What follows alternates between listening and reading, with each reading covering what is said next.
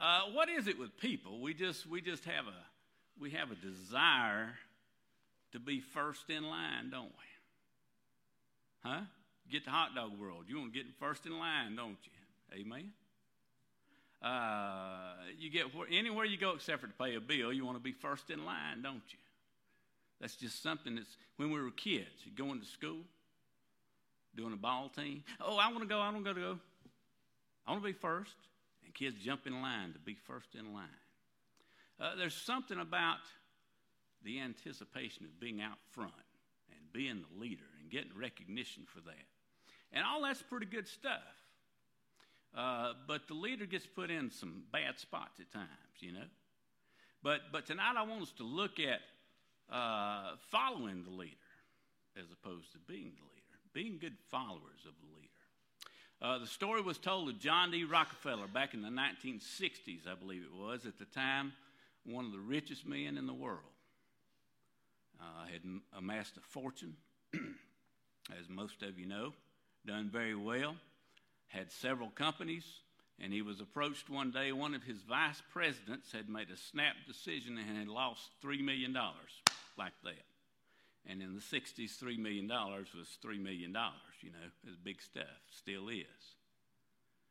But one of the other chairmen of the boards approached Mr. Rockefeller in his office and said, This fellow just lost $3 million. So, what are you going to do? He said, We think you ought to fire him. $3 million from one bad mistake. And Mr. Rockefeller, being the, the smart businessman he was and the wise man that he was, thought for a minute. He says, Fire him? Fire him? He said, I just spent $3 million on a college education for him. He ain't going to forget this mistake, which is pretty good thinking, you know. He spent $3 million on this fellow right then to remember the mistake that he had made. Now, that's a sign of a good leader. He didn't make a snap decision and make a wrong decision, which could have cost him far more in the long run. Amen? But can you imagine, Chad, if, if I was to tell you, man, I think I want to go to Africa and go on a safari? And, and I've made arrangements, and I'm going to have them fly me over there. I'm just going to have them drop me right in the jungle. Just me. Right in the middle of the deepest, darkest jungle they can find. And I'm going to go on safari. Now, what you going to think? Hey, that's kind of a dumb move right there, Sam, huh? Right? Drop you in the deepest, darkest jungle. Jeremy says, you ain't going to last long.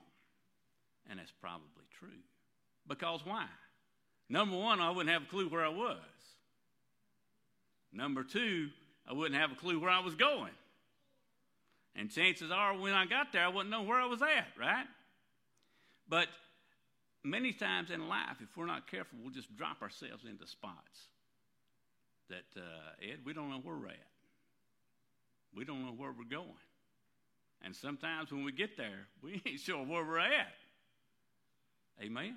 Turn in your Bible, if you would, to Ephesians chapter number 5. Ephesians chapter 5.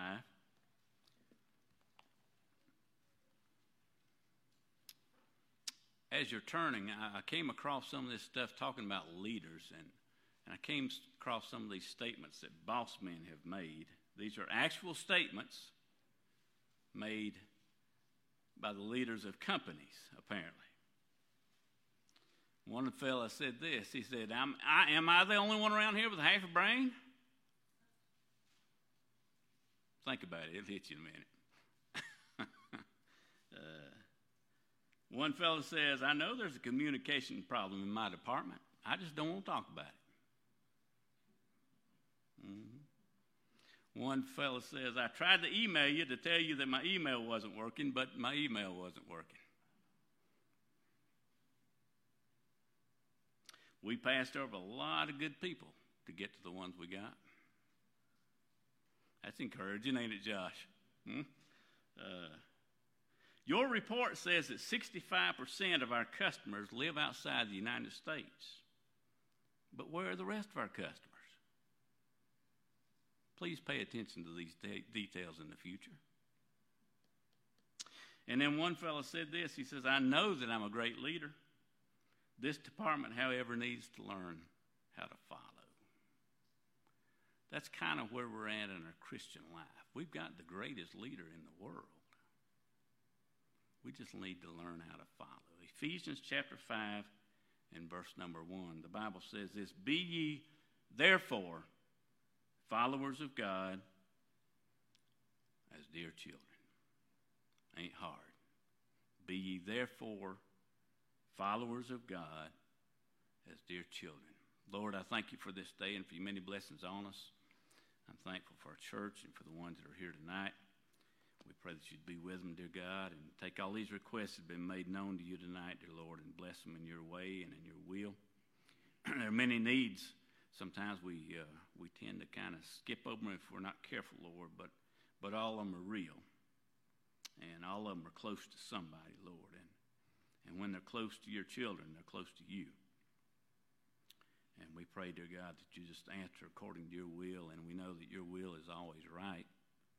And we know that when your will is done, things will turn out right because you do all things for your glory and for your honor. And we pray that you take the next few minutes together, dear God, and, and bless. I pray that you'd be with the mountaineers across the way. Touch them, dear God, and if there be a lost one here tonight, help tonight be that night that they come to know you as their Savior.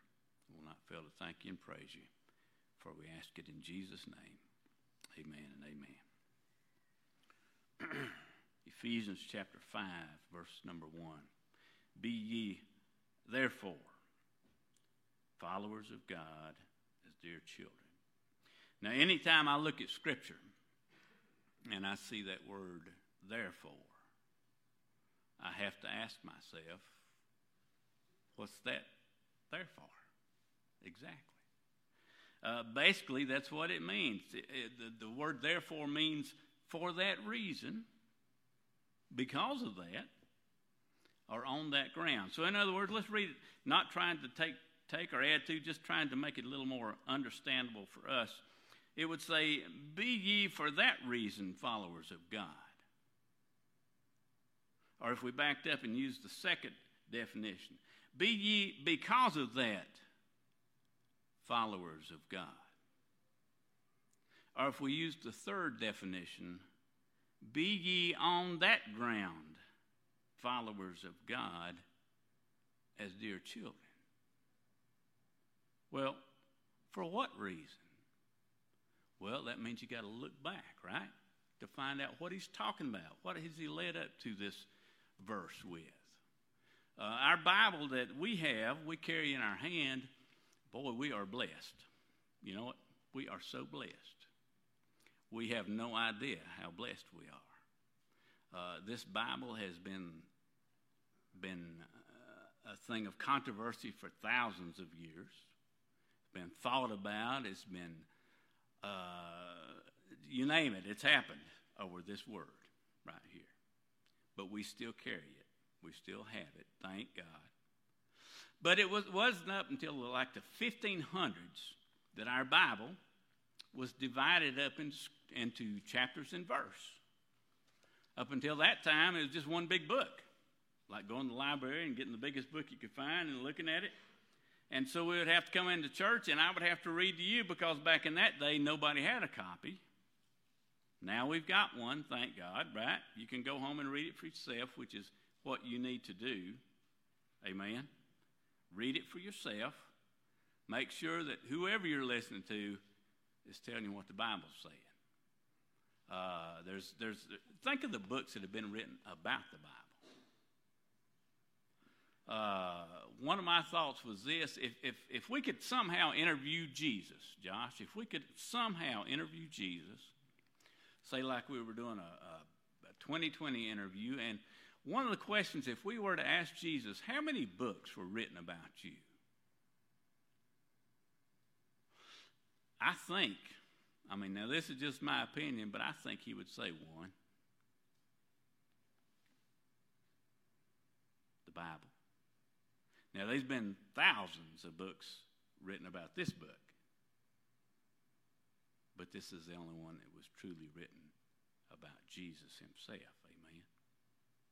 But up until the 1500s, it was just one big book.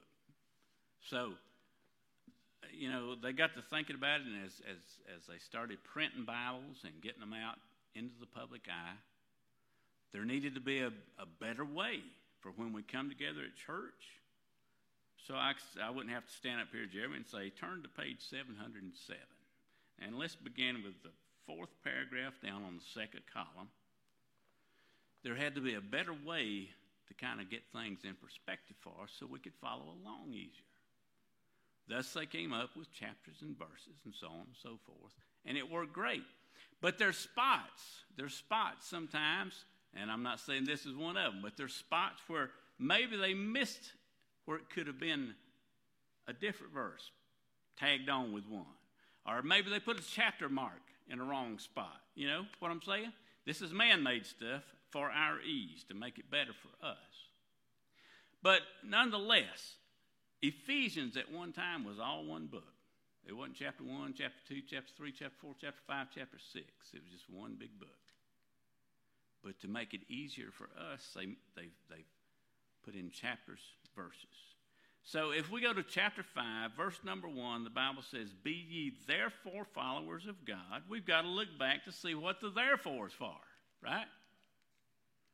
So if we scan kind of back, Ed, and we, if you keep going all the way back, you're going to go back to Ephesians chapter 1, verse number 1. I promise you. It'll take you all the way to the beginning of it. But for sake of time, we're not going to do that tonight. But if we go back to verse number 25 of chapter number 4, it's wherefore. Well, wherefore is about the same as therefore. Amen? So we got to go back a little bit further. So if we go back to 17, verse 17, I, thus I say, therefore. So you got to go back further to find out what that therefore is for. And it carries all the way back, and as I say, you can go all the way to the beginning of the book of Ephesians before you find out why therefore is therefore. But for sake of time, we're going to go back to verse number 17 of chapter 4. So, again, our, our text verse is Be ye therefore followers of God as dear children. So, why is therefore, therefore? Go back to verse 17, chapter number 4, and we'll read. The Bible says this This I say, therefore, and testify in the Lord that ye henceforth walk not as other Gentiles walk in the vanity of their mind having the understanding darkened, being alienated from the life of God through the ignorance that is in them because of the blindness of their heart, who being past feeling have given themselves over unto lasciviousness to work on all to work all uncleanliness with greediness, but ye have not so learned Christ.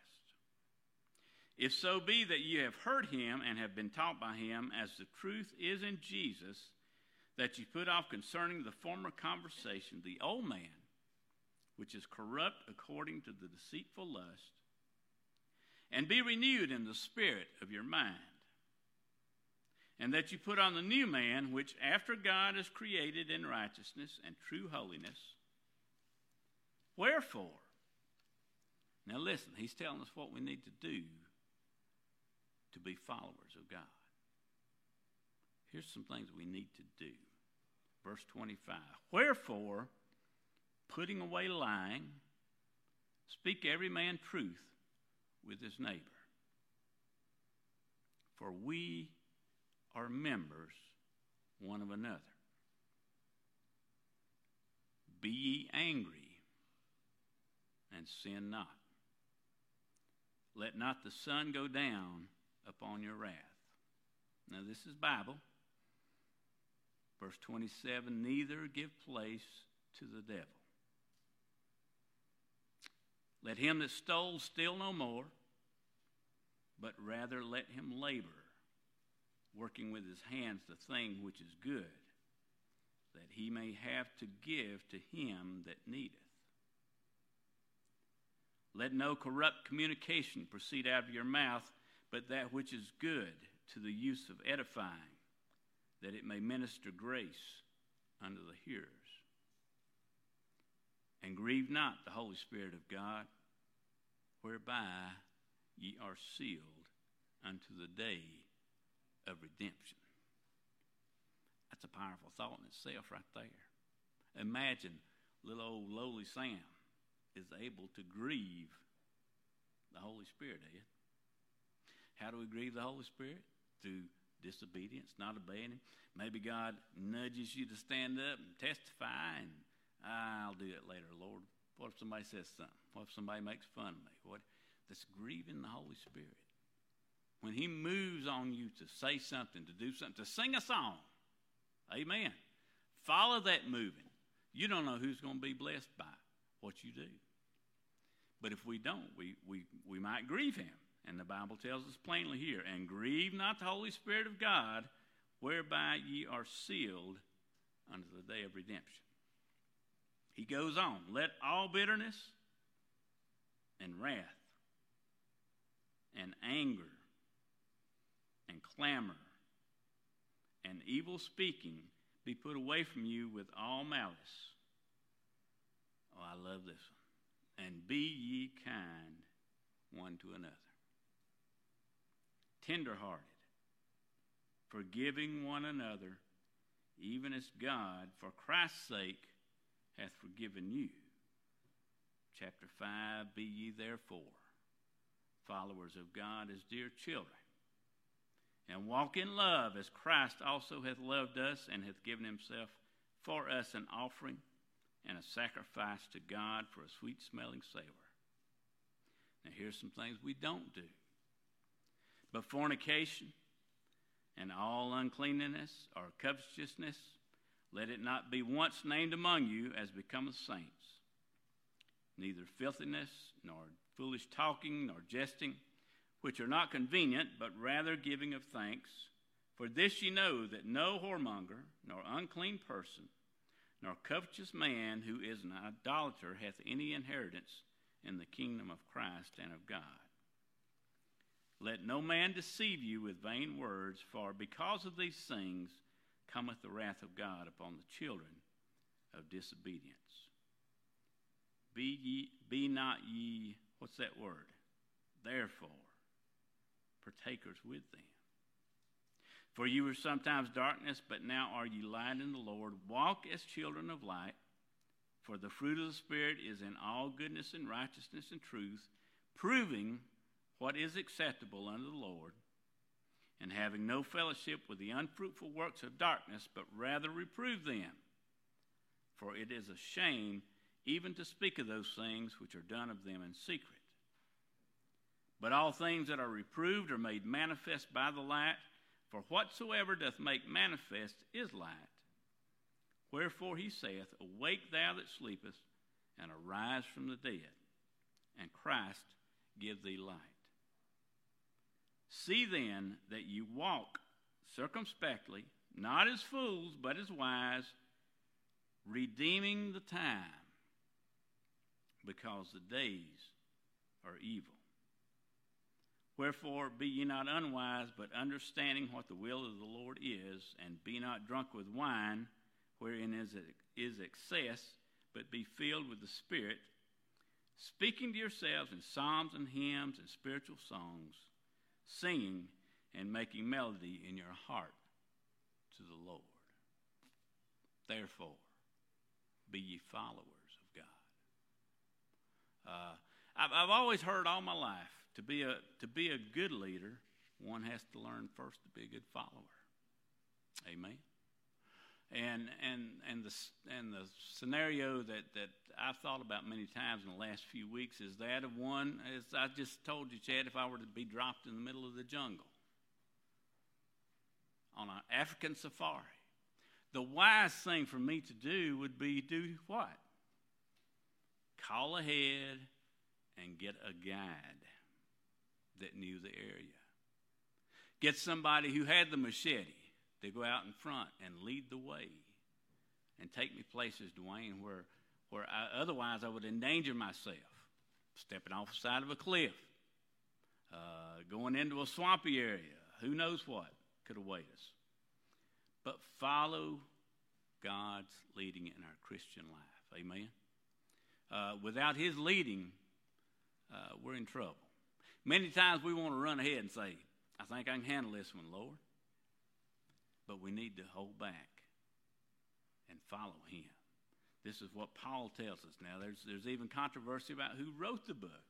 Uh, I, I, I believe in my mind that Paul wrote it, but there's controversy about that. But Paul says in verse number 5, verse 1 Be ye therefore followers of God. Be followers of God. If we follow God, hey, there ain't nothing impossible with the God that we serve. And He's able to take us anywhere and to do anything with us if we're willing to be a follower of Him.